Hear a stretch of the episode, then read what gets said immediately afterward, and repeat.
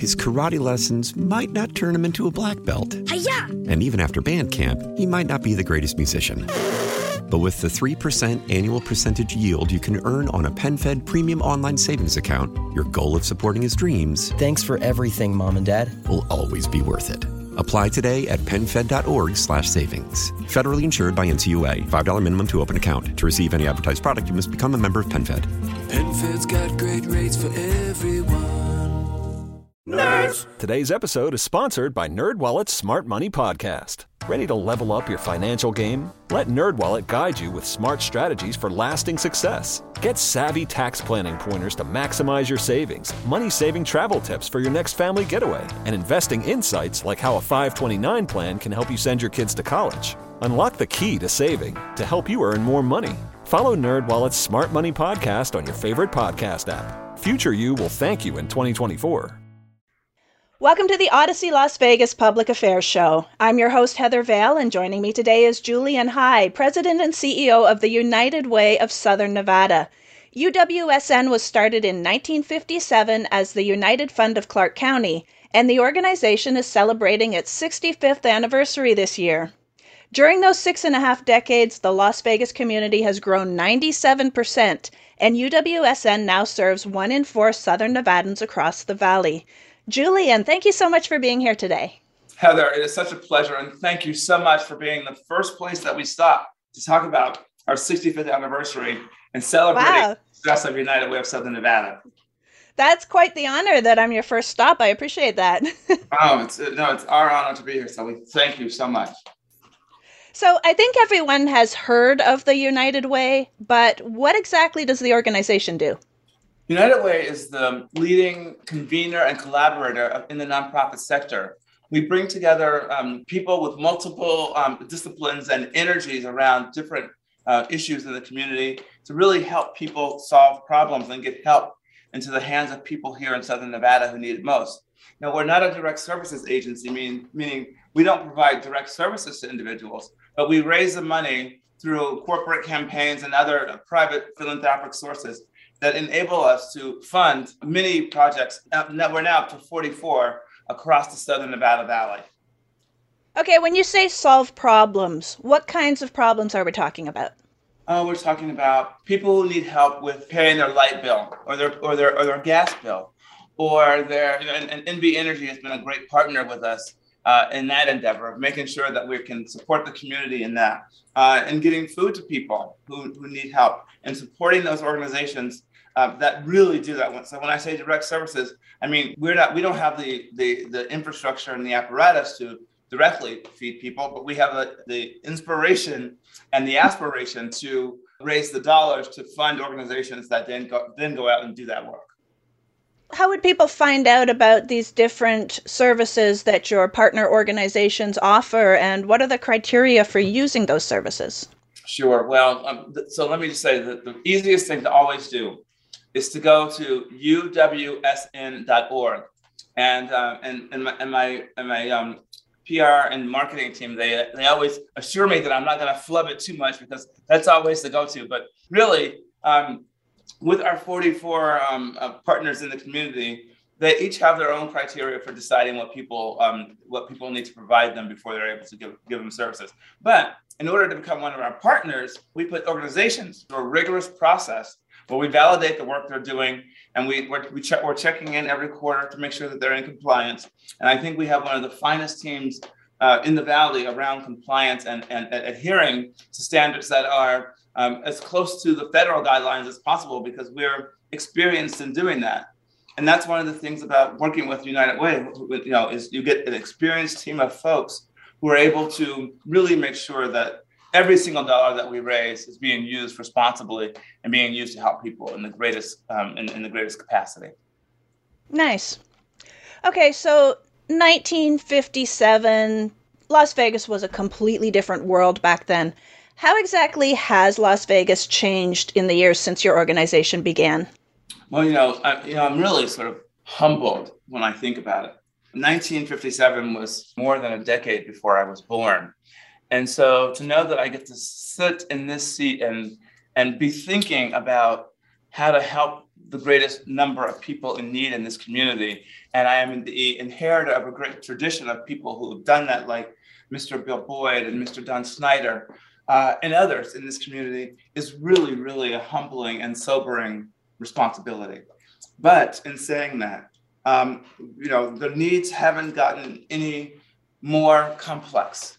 People, um, people are hungry and people are without power and people need jobs and that never changes. I mean that is the continuum no matter if we're serving one and four or we're serving four. I mean that is just the reality of what exists in our society today.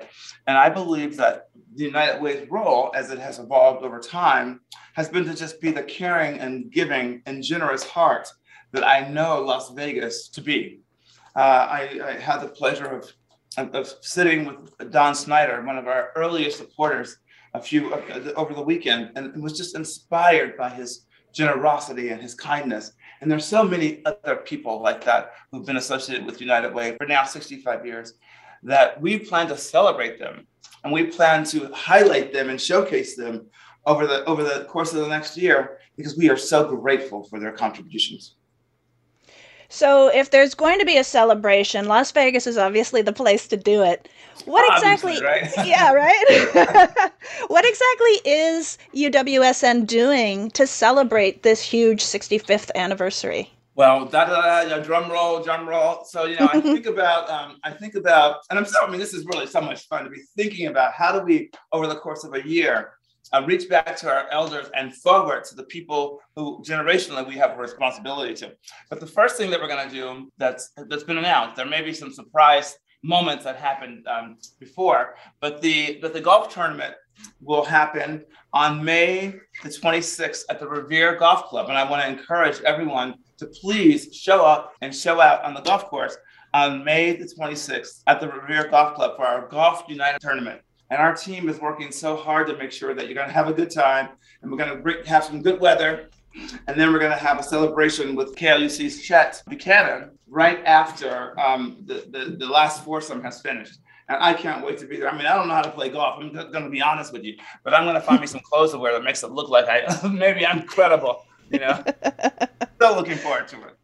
I don't know how to play golf either. Every time I've tried to play golf, people say I'm swinging like I'm playing hockey. So, you know, I don't know the difference. right. No, I get it. I mean, but it's going to be a fun, fun, fun, fun day. And I think that in having the golf tournament be our kickoff event, it's really um, a nod back to our history when you know everyone um, in Southern Nevada, the business community, supported United Way of Southern Nevada, and this is we're going back to our roots, as RuPaul would say.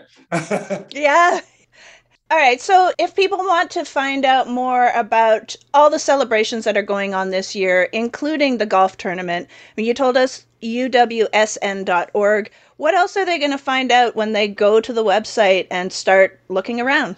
So we're so we're so excited, and I know that I know that your listeners can't see, but we have um, our beautiful 65th anniversary United Way logo, and we, we, have really been spending with gold glitter, and it's beautiful. It's I have to tell glitter. everyone listening, oh. it's it's gorgeous. oh, you know, we're in Vegas. You know, we have to do it. We have to do it how they do the it. Vegas, Vegas way. Right? Yeah. so, um, so really, uh, uh, at our website at uwsn.org/slash 65, you can find out all the fun, exciting things that we're going to be doing to tell Las Vegas thank you and to honor those who have been so amazing and getting us to year 65. And I couldn't be more humbled to be the president and CEO of this organization as we enter this very, very critical time.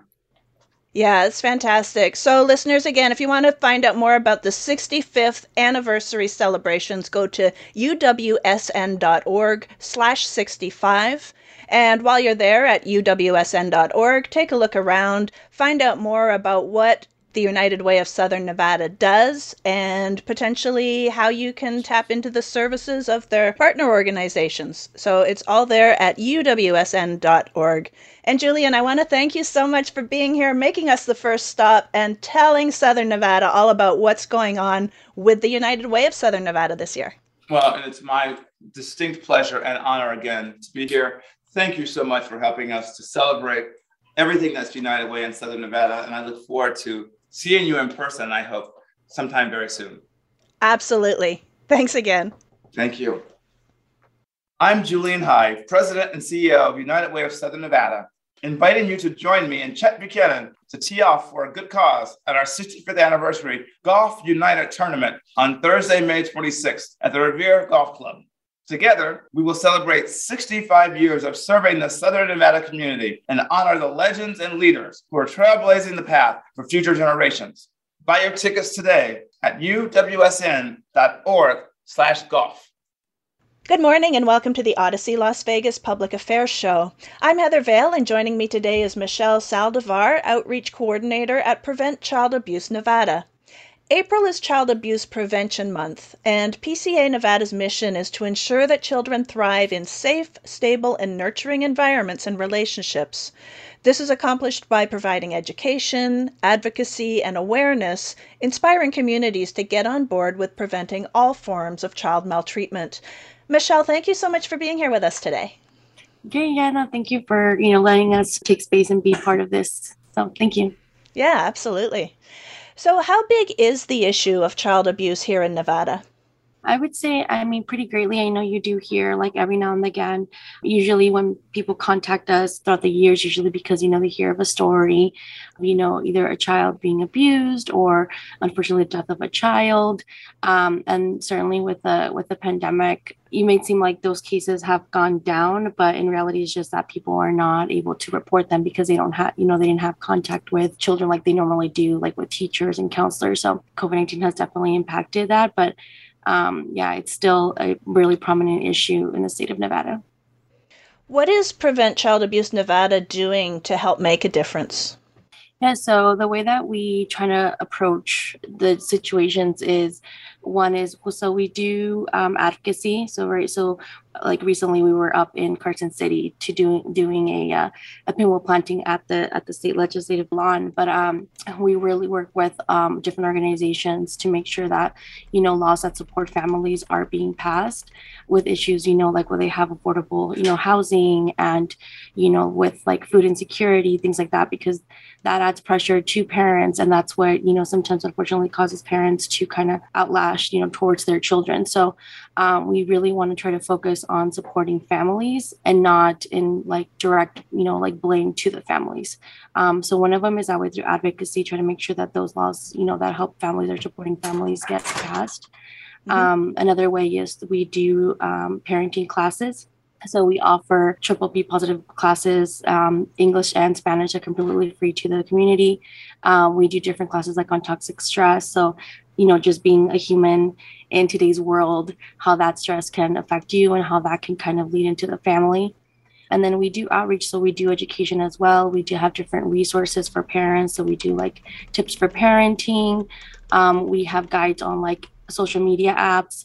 So like you know nowadays with like kids that are you know on TikTok 24 seven, YouTube things like that, or um, even the you know the more mainstream Facebook, um, Instagram, stuff like that. So we have a lot of you know different resources to help guide parents and community members and even just kind of checking in with somebody a family just making sure that you know how they're doing can can greatly impact so those are the t- type of things that we try to support um, the community with okay now you mentioned a pinwheel planting.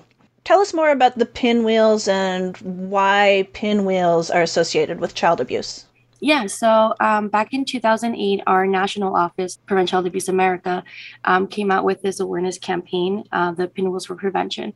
So for Pinwheels for Prevention, um, the goal is to, again, bring awareness, but in a more positive light. So we try not to focus so much on either the statistics or the certain death of a child, but more of what, as a community, what we can do. So the pinwheel represents the happy, healthy childhoods that we want all kids to have.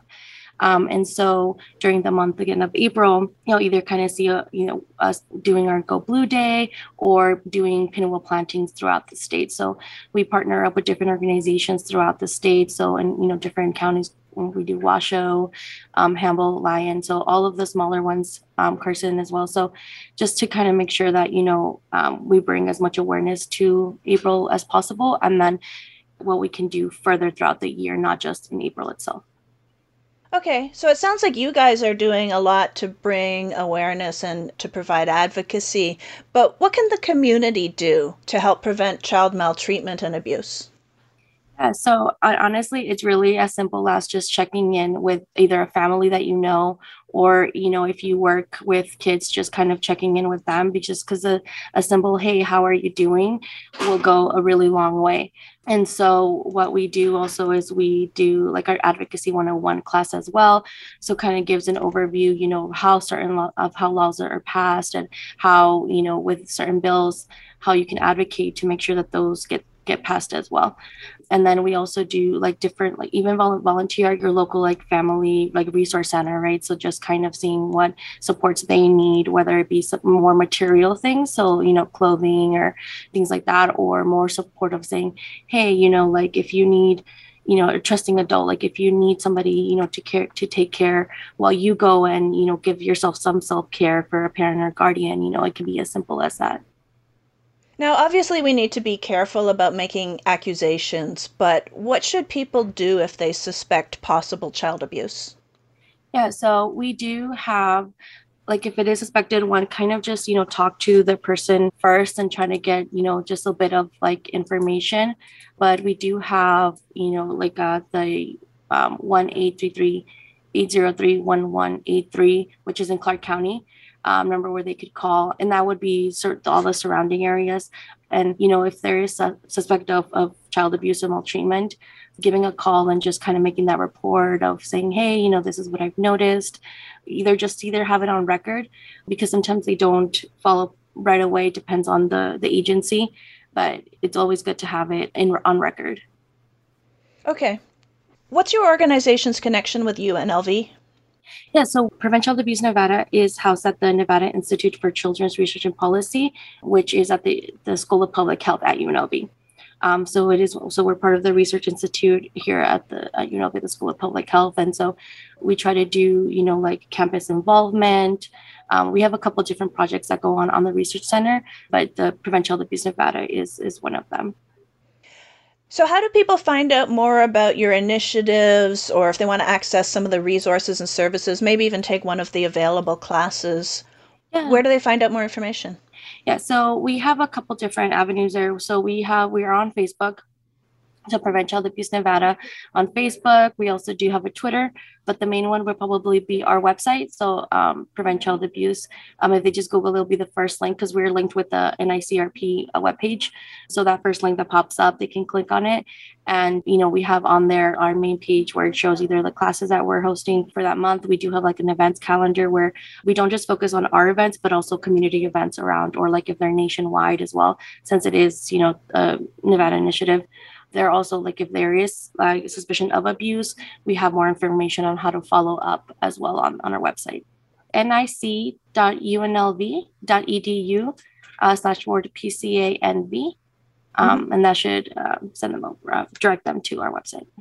Got it. Okay. So they're they're accessing part of the UNLV website. But Correct. Where, yeah. Mm-hmm. Yeah. Okay, awesome. What else do you have to say to the community about this issue and what would you like to leave them with? Definitely, I think our highlight would be just to kind of you know either whether you are um, a community like member or even in your household just kind of check up on your neighbor. You know again it could be simply as just saying hello. I know uh, some people are very you know kind of off-putting where they just you know don't really want to you know like with their neighbors are not that close. But even then like or your colleague your coworker you know just checking in just to see how um, and even people that don't necessarily have children as well just checking in because you know with this all the stress and that we get of just being you know a human today in this in this world it can be very stressful. So um, that would probably my main thing is just kind of checking in with somebody even if they're not related to you or they're not your neighbor just you know checking in Okay. And what if someone wants to, you know, plant pinwheels in their front yard or something? yeah. So, I mean, again, even like as a home project, I know we have like families, either like organizations that, because we we do offer pinwheels um, usually at the beginning of the month, uh, well, in March, uh, for organizations to order or even individuals themselves and make it like, you know, a home project to do with their kids. So they could definitely reach out to us at this point our uh, inventory is is pretty low because it's already you know starting the beginning of the month but we do try our best to make sure that you know either we or have whatever we have available or even uh, we have like pinwheel hand making kits as well so again it could be a full-on like little you know arts project Yeah, for sure. All right. Thank you so much, Michelle, for being here with us today and for telling us more about what Prevent Child Abuse Nevada does and how the community can get involved. Yeah, no, thank you for again for giving us this space and allowing us to, you know, talk about this this topic that again is it's pretty uh, prevalent here in, in the state of Nevada. And a very serious topic as well that mm-hmm. that definitely needs to have light shone on it. So thank you for helping to do that as well. Thank you. Stress can damage your health if you don't manage it properly, especially if you're caring for a loved one with Alzheimer's disease. As part of National Stress Awareness Month this April, the Alzheimer's Foundation of America is reminding family caregivers that its helpline is available seven days a week to provide support and make the challenges of caregiving a little easier. Contact the Alzheimer's Foundation of America's helpline at 866 232 8484 or visit www.alzfdn.org. Good morning and welcome to the Audacy Las Vegas Public Affairs Show. I'm Heather Vale and joining me today is Danielle Holmes, the Las Vegas Operations Director for the Children's Cabinet. Danielle oversees all of the organization's programming, which supports parents and child care providers in Las Vegas. Danielle, thank you for being here today. Thank you for having me, Heather. So, what exactly does the Children's Cabinet do for parents and child care providers? Well, since 2010 in Las Vegas, the Children's Cabinet's mission has been to keep children safe and families together by providing services and resources. And we have a variety of resources throughout the state. And in Las Vegas, our focus is to assist child care providers with tools and resources and to support parents with our free parenting classes. What kinds of tools and resources are we talking about here? Oh, so we uh, have a menu of trainings. And we also do on site coaching uh, with different childcare providers to help them improve quality and to give them support with their services. Um, we have a substitute teacher network. So we, um, we have six teachers that can go out to licensed childcare centers and licensed family childcare homes to support them. We have a team of experts that go out to uh, help support child care centers to help them understand challenging behavior and give them the tools that they need to support the children and families in their programs. Why do you think these services are necessary for parents and child care providers? I think that they are not only necessary, but they're crucial. You know, as parents, we're not given a handbook or a guide. Sometimes we're going on what we know. And one of my main beliefs is that parents do the best they can with the skills that they have. Mm-hmm. And if a parent's willing to learn or to see a different way or to um, do some research on their own about helping support their children, um, it helps our children grow and develop so you mentioned parenting classes. What kinds of topics do these parenting classes cover? So many of our parenting classes help parents prepare children for kindergarten. We also have topics like bonding through play and even what to expect during your child's development. And then for childcare providers, we cover everything from what activities to do with children to inspire social emotional learning, how to manage challenging behavior as it comes up, and how to create a diverse learning environment for the little ones. What kind of feedback have you gotten from parents in particular who have taken the classes or accessed some of the other services? So we've gotten very positive feedback from parents. Um, usually they're really thankful and they seem to ask for more. And um, so one of the questions we ask parents is, you know, what else can we help you with or what would you like to see? And so we can tailor our trainings to meet their needs. Okay. So if someone's listening and they're a parent and they want to access your services or they want to find out more information about some of the services or the class schedule, the class topics, how would they find out more? So they can visit our website at childrenscabinet.org for more information, or they can call us at 702 825 8978. Okay, so that's children'scabinet.org, children'scabinet.org, and all the information is there, or go ahead and give them a call, 702 825 8978.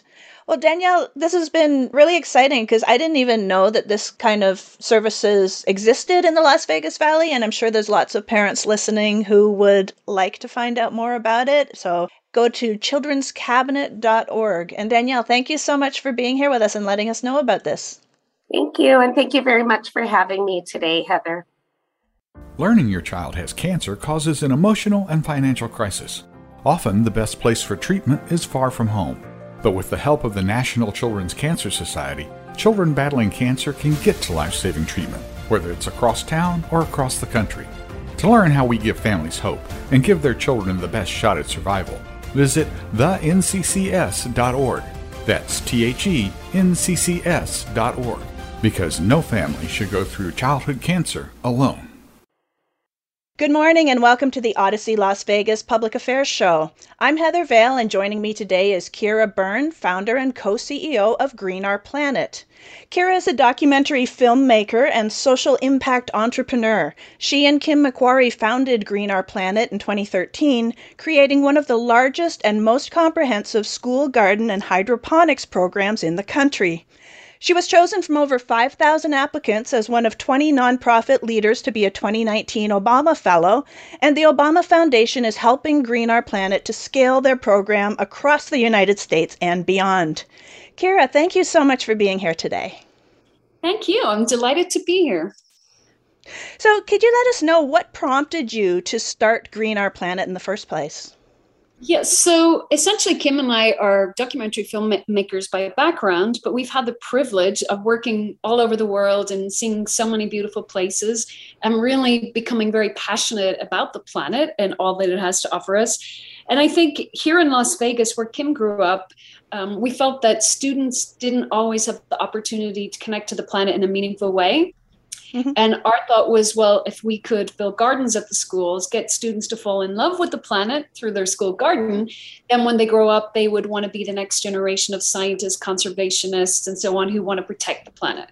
So that, that's essentially how it started.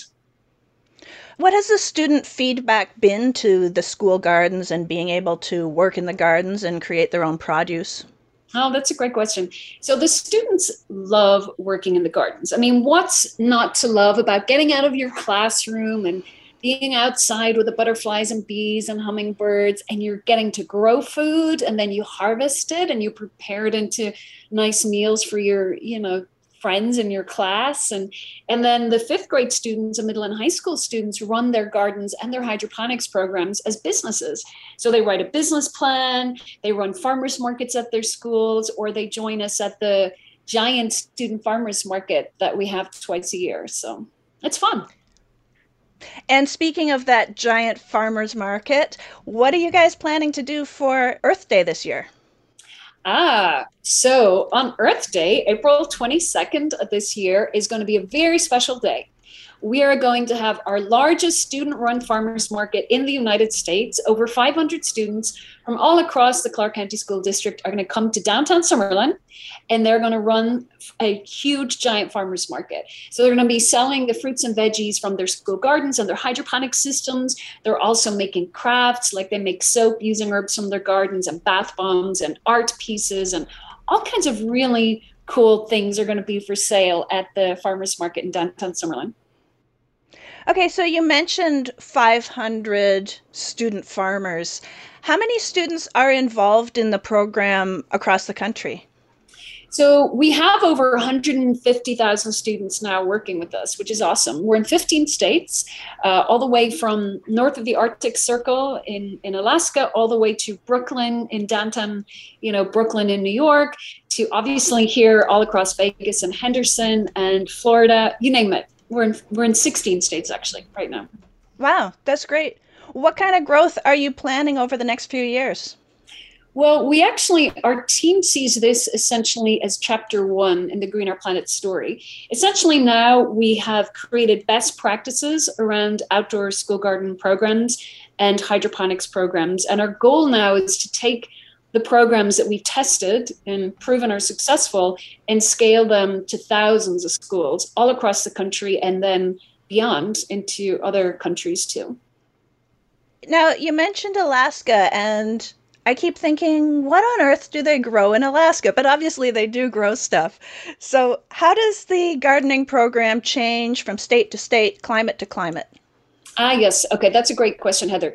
So, what happens is here in Vegas, we we built over the last few years 196 outdoor gardens. So these are large, seven to 10,000 square feet gardens with orchards and raised beds and outdoor classrooms and so on and so forth.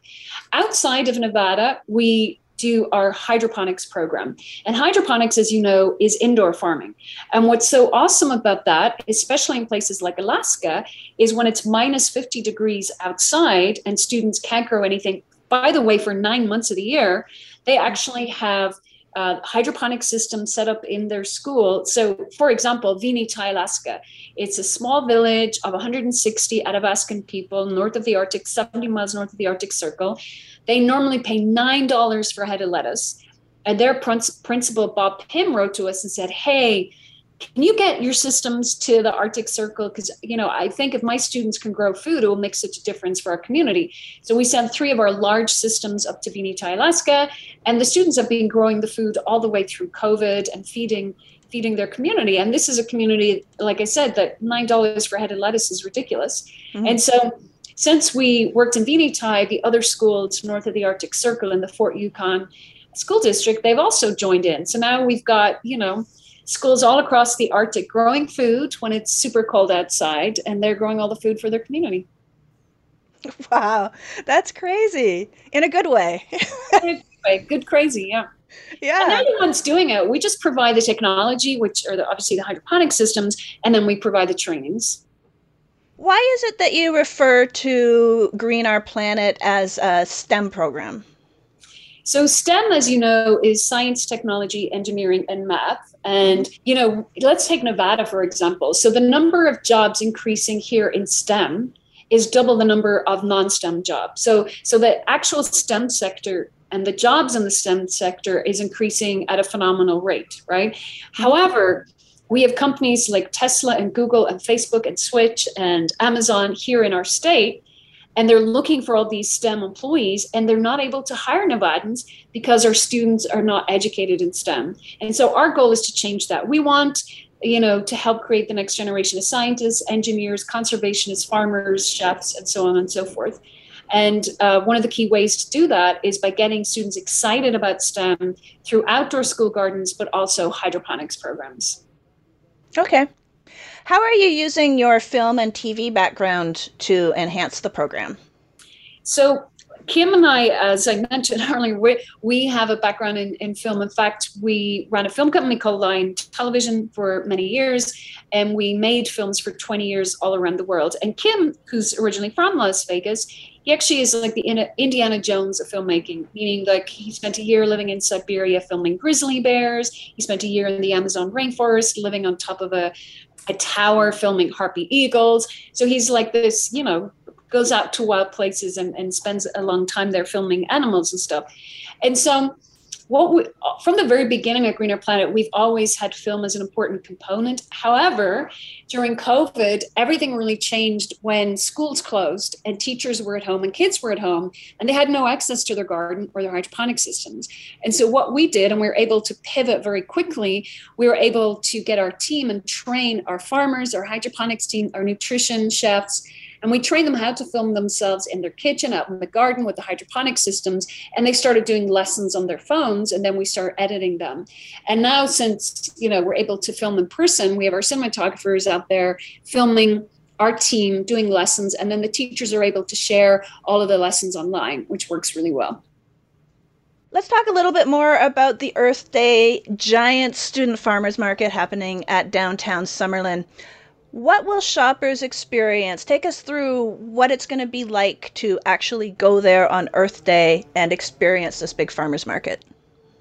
So, the Giant Student Farmers Market, let me tell you, it is the best day of the year. I cannot wait. I'm so excited. And it's simply because, first of all, the teachers tell us the kids get selected, right, to, to be the ones to represent their school. And there's a lot of fierce competition to be the people representing their school and running the market.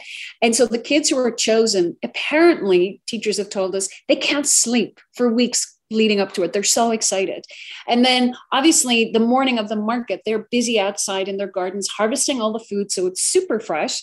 And then they get on their buses and they arrive in downtown Summerlin and they spill out of the buses we have a mariachi band from Knudson Middle School that's going to be playing uh, at the market to welcome the students. And then they'll all fill up all the 50 booths where they'll be selling their, their fruits and veggies and their crafts. And it's just a high state of excitement. And the students have been trained, right? They, they've done followed a, a farmpreneur program where they've learned how to write the business plan. They've learned about advertising and marketing, and they figured out how to price all their product. And the other thing they've done, which I just want to warn consumers, is they have been trained in negotiations. So what that means is when you are being asked to pay $5 for a carrot, don't pay it. Remember, negotiate with the students. You can get a better deal. AKA haggle with the students. yes, yes, yes. They've been trained. So they're okay. going to ask the highest price they can get. But listen, you can negotiate. So they've been they've negotiating skills. That's great. I mean, everybody needs negotiating skills, right? So why not start when you're a student farmer market employee? what are some of the crops that do particularly well at the schools here in the Las Vegas Valley? Well, you know, we're so lucky here in Las Vegas because, you know, we have sunshine most of the year. We don't get a lot of rain, but that's okay because we use drip irrigation in the school garden. So we don't have to worry too much about the water. And then we have organic soil that we use. So we actually have almost perfect growing conditions here all year long. So we do really well in the summer with all the root crop, crops, you know, like the, the melons and the, you know, the squashes and all they like basically explode during the summer. And then the winter crops, like all the greens and so on, they do really, really well here. Um, so there are some things that don't do super well. Like we can't grow avocado here or any of the tropical fruits like pineapple and banana. However, I will say that some schools live in sort of more microclimates or they're, they're situated. And so I know that, for example, at Knudson Middle School, they have a very successful banana tree, which you wouldn't normally expect in our climate. But, you know, some of the schools are able to, um, to grow more exotic fruits and veggies. Do you see much of students getting so excited about the school gardens that they go home and start their own home gardens as well? We do see that. Teachers report that a lot of the students when they go home when they've learned how to grow food they they want to do it at home. And you know many of our students actually don't have gardens at home but they're growing food on balconies and pots. And some of our students um, create these homemade hydroponic systems where they're growing food as well. And we love that. We love to hear those stories Okay, so if any of the listeners are now super excited about going to the Giant Student Farmers Market and seeing what the local students have been growing at their school, it's on Earth Day, but can you give us the details and where people can find more information? Absolutely. Yeah. So if you go to the Green Our Planet website and look under events, you'll find out all about the farmers market there. And the other thing I would like to point out, it's in downtown Summerlin, but what's exciting this year is for the first time, downtown Summerlin is doing a bigger Earth Day Festival, and it's running on Friday and Saturday. So, in addition to the Giant Student Farmers Market, anybody who comes down will be able to go into the Earth Day Festival at the downtown Summerlin. And there's tons of things going on in there, all kinds of booths and things for sale and fun games to play. And there's it's and it's all down where the uh, downtown Summerlin Farmers Market takes place on Saturday. That's where our farmers market is.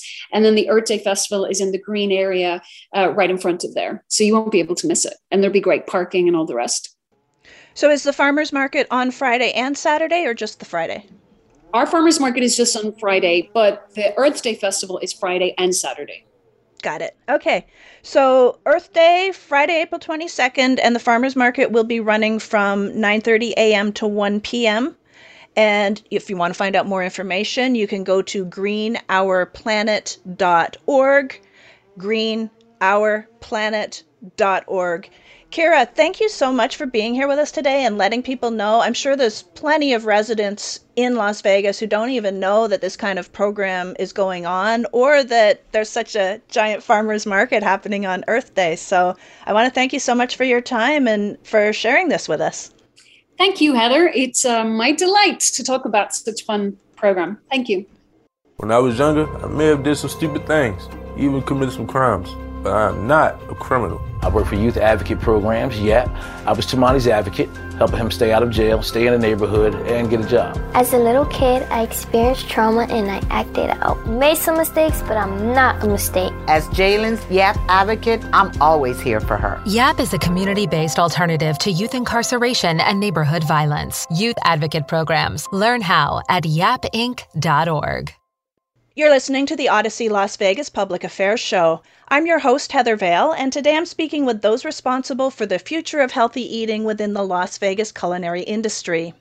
Annarella Jordan is the creative mind behind Flavors for Life, a nonprofit organization designed to educate the Las Vegas community on healthy cooking and healthy eating in order to help beat the obesity epidemic. Her passion has always been to work on prevention and to give back to her community. Michael Hadobas is a culinary arts instructor at Southwest Career and Technical Academy. Before becoming an educator, he spent seven years as a pastry chef with the Wolfgang Puck Fine Dining Group in both Las Vegas and Singapore. He also has experience running bakeries and working as a chocolatier. Now his goal is empowering his students to make smart food choices and pursue their passions in culinary arts.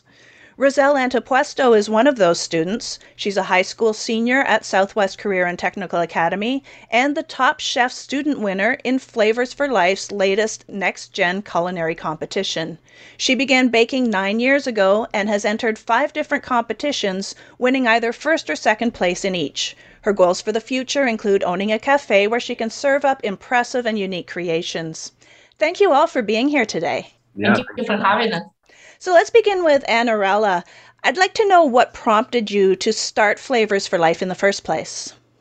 Well, I always like to work on prevention, like I said, and I also like to work with teenagers. I think they have so much potential to do whatever they want, and I love to see that. So I previously did this program for the American Heart Association. So when they discontinued the program, I kept it. So I was able to create our own organization called Flavors for Life and continue. What are some of the things that Flavors for Life does? Well, we like to promote healthy cooking and healthy eating in everywhere, you know, in the community, in the schools, with the chefs, with restaurant owners, everybody. Moms, you know, everybody who has to cook, we can educate them. Okay. Michael, how does Flavors for Life fit in with your goals as a culinary arts educator?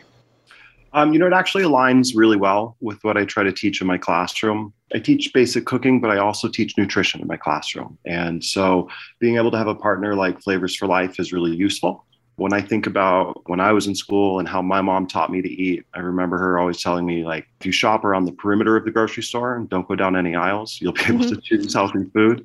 Um, and, you know, it, it's important for me to pass that on to my students as well. Yeah, absolutely. Razelle, how did you discover your passion for culinary arts at such a young age? I was originally just watching on, on you know, on YouTube. There's always random videos popping up and I always saw these desserts that always looked so interesting. So once I started watching them, I realized that I wanted to do that too. And it actually is kind of interesting because why I joined Flavors for Life competition was because I did want to make healthier things. Because whenever I did start baking, people would always say everything's too sweet. So everything just kind of fell into place after that. Yeah, you know, that's a good point. How do you make baked goods that are healthy? Well, in my pastry two class, I teach uh, healthy baking, uh, and it can be a bit challenging sometimes. So we'll take um, we'll take a, a recipe and we'll make it with sugar, and then we'll make it with a sugar, sugar substitute, and we'll compare and contrast them so that my students can start to see the difference and understand what the functions of sugar in a baked good really are and what they do provide, and then how we can swap it out and create the same effects with alternate ingredients. What are the healthiest alternate ingredients to sugar? Well, with baking, I like to use like a, a Splenda substitute in place, but also honey is a good substitute and it can be a bit sweeter than sugar. So uh, getting that sweetness back into proportion can be a little challenging, but um, I find that, you know, there's so many different varieties of honey, so you can create more interesting flavors than you can with just regular sugar.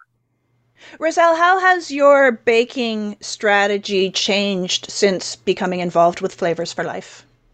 I'm definitely more health conscious with everything.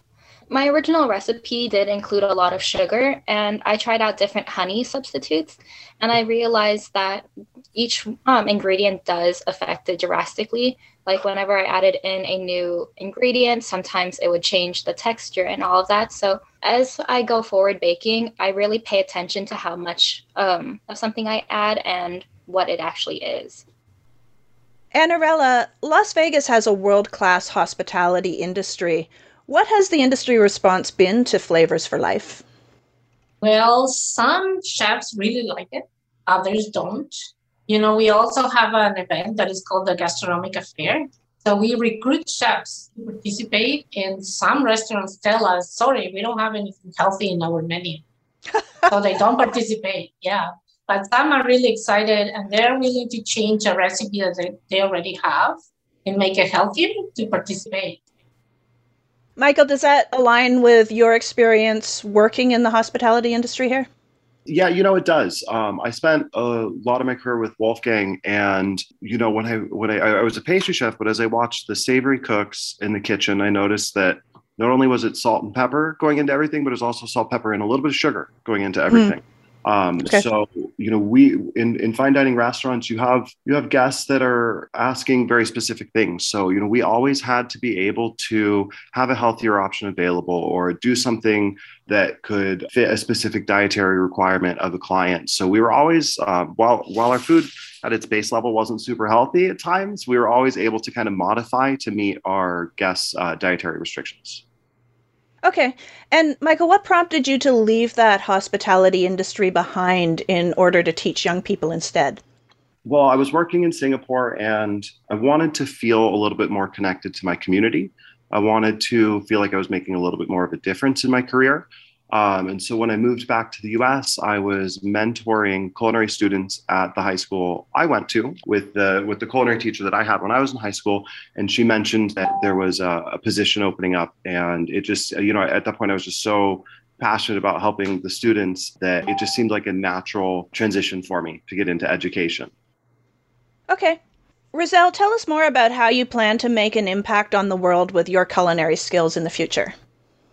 Well, personally, I actually have a lot of allergies. So I plan to create recipes for others that have similar allergies. So then they can finally be able to enjoy like sweets and a lot of pastries um, that I couldn't growing up. Like I'm allergic to the top eight allergens. So I know how hard it is when I can't eat a macaron or I can't eat like ice cream because of like lactose things. So in the future, I want to be able to have a cafe where people can go in and they don't have to worry about it as often as I did. Because mm-hmm. going into like a patisserie was always terrifying because sometimes I eat something and then people are freaking out, like, why are you like so red? I want everyone to feel safer when they go to my cafe. Yeah, that's fantastic. What was your winning dish in the Next Gen Culinary competition? So I modified a Chinese custard. So mm-hmm. originally it was just three ingredients. It was your egg, water or milk, and then sugar. So I changed it to have coconut water, so it added more flavor along with pandan and mangosteen because they were my highlighted ingredient. They had a lot of health benefits. And then I was also able to change out the sugar for honey, like um, Chef said earlier after experimenting with different honeys, I was able to find the correct pairing because there were some like more florally ones, while some paired more with other things. And then I topped it off with bruleed pomelos and mangosteen and um, garnished with a tuile. Nice. Okay. So I don't think every high school has a culinary arts program. What does it take to actually have a culinary arts program in every school? Well, you're right. Not every school has a culinary arts program, but we are actually very fortunate here in CCSD that a lot of our schools do. it's a combination of you know our administration wanting to make sure we have these things on campus but then also finding the right partners to come in and run the programs um, you know i've been very fortunate uh, to be able to bring my experience in but also to learn from educators both uh, in the culinary field but also outside of culinary you know just in regular education that have been able to uh, provide me with the tools to be successful in the classroom you know it's I, I think there's this assumption that oh, if you're a chef, you know exactly how to teach cooking. And you know, while I am, I, I feel like I was a, a pretty good manager out in the industry. Approaching this with 45 students in your classroom versus a handful of employees can be a little bit different. So I think it's about having the right support um, and having the, uh, the partners on campus to help promote our program and make sure we have the resources that we need. Okay, Annarella, can you let us know a little bit more about if someone's interested in finding out more about the programs you have, the events, the resources? Tell us a little bit more about what you offer and where they can go to find more of the details. Okay, we have a, a website, flavorsforlife.org where you mm-hmm. can find all our educational videos that we created during the two years that we were not doing anything mm-hmm. in, in you know the community. So we have like a hundred educational videos of different topics on how food can help you uh, with many sicknesses and how to prevent it too. Eating the right uh, foods, you know, food is medicine. So that's what we based all those videos. And then we organize the next gen competition once a year. There are 33 schools that carry the culinary program, and we are already in 11. Wow. This year was a little hard for everybody, but we still have, you know, uh, schools participating in the competition. We also have a gastronomic affair that we do uh, once a year and that's our fundraising event. But we also educate the community at the same time because the chefs have to serve something healthy. They have to send us the recipe, we analyze it, we approve it, and then they sample that recipe the day of the event. And we are planning to have it this year in September. Okay, we'll have to have you back on then right before that so that we can oh, talk sure. about talk about that event as well. Okay, so once again, flavorsforlife.org will let you see all the educational videos, a list of the competitions, the fundraising events, and other initiatives that Flavors for Life is doing around the Las Vegas Valley. And I want to thank you all so much for being here today and talking to us about healthy eating options so that people can become healthier and, you know, more mindful of what they eat and how they prepare it. So, thank you so much for being here, all of you. Awesome. Thank You're you for having us. Yeah, thank you. As in all human conflict, adults fight and children suffer. Today, seven and a half million children in Ukraine need to find water and shelter. They need safety and school. They need a place to sleep and comfort in the dark. Show them the world cares. Support UNICEF. On the ground in Ukraine, we won't stop until every child is safe unicefusa.org slash Ukraine. I'm Heather Vale with the Audacy Las Vegas Public Affairs Show, and this is your community events calendar for nonprofit initiatives around the Valley. April is National Child Abuse Prevention Month, and Prevent Child Abuse Nevada is on a mission to inspire healthy and safe communities for children and families. The Pinwheels for Prevention campaign provides an uplifting reminder of childhood and the bright futures children deserve. You can support the initiative by making pinwheels, planting a pinwheel garden, or displaying pinwheels at work. Find out more about the campaign at preventchildabusenevada.org. April is also Autism Awareness Month, and more than 120,000 children in Nevada are affected by autism and other developmental disabilities.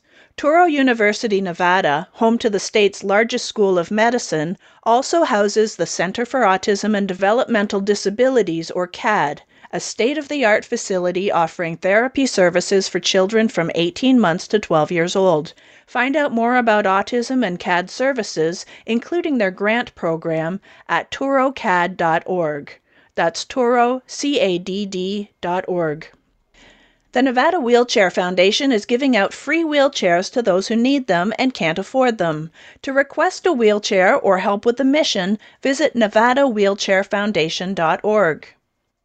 Green Our Planet is holding a giant Earth Day student farmers market on Friday, April 22nd from 9:30 a.m. to 1 p.m. at downtown Summerlin. Presented in partnership with the Bank of Nevada and Clark County School District, more than 500 student farmers will be selling their fresh produce from 60 CCSD school gardens. All proceeds go directly to participating school garden programs. Grab all the details at greenourplanet.org. The Children's Heart Foundation's 19th annual Walk with the Heart of a Child takes place on Saturday, April 23rd from 9 to 11 a.m. at Craig Ranch Regional Park. This one mile walk supports the 1 in 100 children who are born with a congenital heart disease each year in the United States. Partner booths and entertainment will be on site as well. Get more info or register online at chfn.org. The Mob Museum is hosting a free family friendly Community Safety Day fair on Sunday, April 24th from 10 a.m. to 2 p.m. in the new outdoor Mob Museum event plaza. With record numbers of accidents and fatalities on local roadways, traffic safety is an increasingly important issue in the Las Vegas Valley. In partnership with the Road Equity Alliance project, the museum will showcase interactive experiences, activities, and demonstrations, as well as giveaways, a food truck, and more.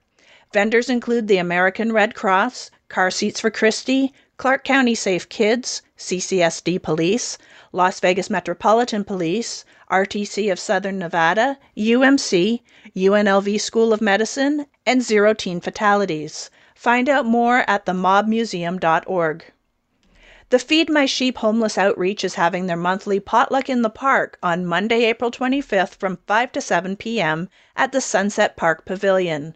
To volunteer, donate, or find out more about the organization's Potluck in the Park events or regular street feedings, go to feedmysheepoutreach.com. The Douglas J. Green Memorial Foundation is holding their eighth annual Munchies for the Military donation drive until April 28th. Drop off your donations, such as breakfast items, snack foods, beef jerky, nuts, dried fruit, protein bars, wet wipes, and more, at various locations throughout Henderson, including Liberty High School, Paseo Verde Library, City of Henderson City Hall, or any Henderson rec centers. For other ways to support the foundation or get involved, visit douglasjgreenmemorialfoundation.org. The United Way of Southern Nevada is hosting their 65th anniversary Golf United tournament on Thursday, May 26 at the Revere Golf Club. Join Chet Buchanan and UWSN President and CEO Julian High to honor the legends and leaders trailblazing the path for future generations. Buy your tickets or find out more at uwsn.org/golf.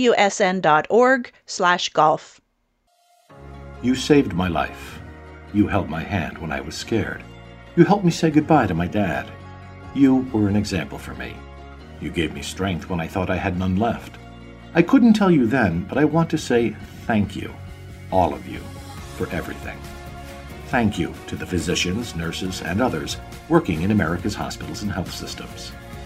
A message from the American Hospital Association, American Medical Association, and American Nurses Association.